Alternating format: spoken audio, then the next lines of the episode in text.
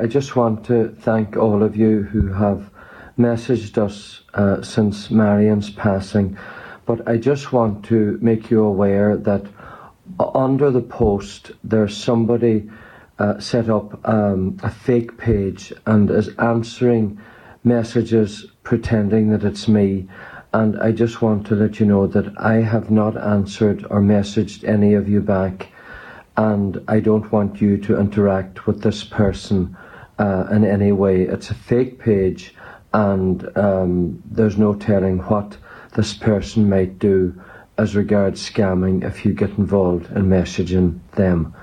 Thank you very much again for your messages at this very difficult time for um, the family at Marion's passing.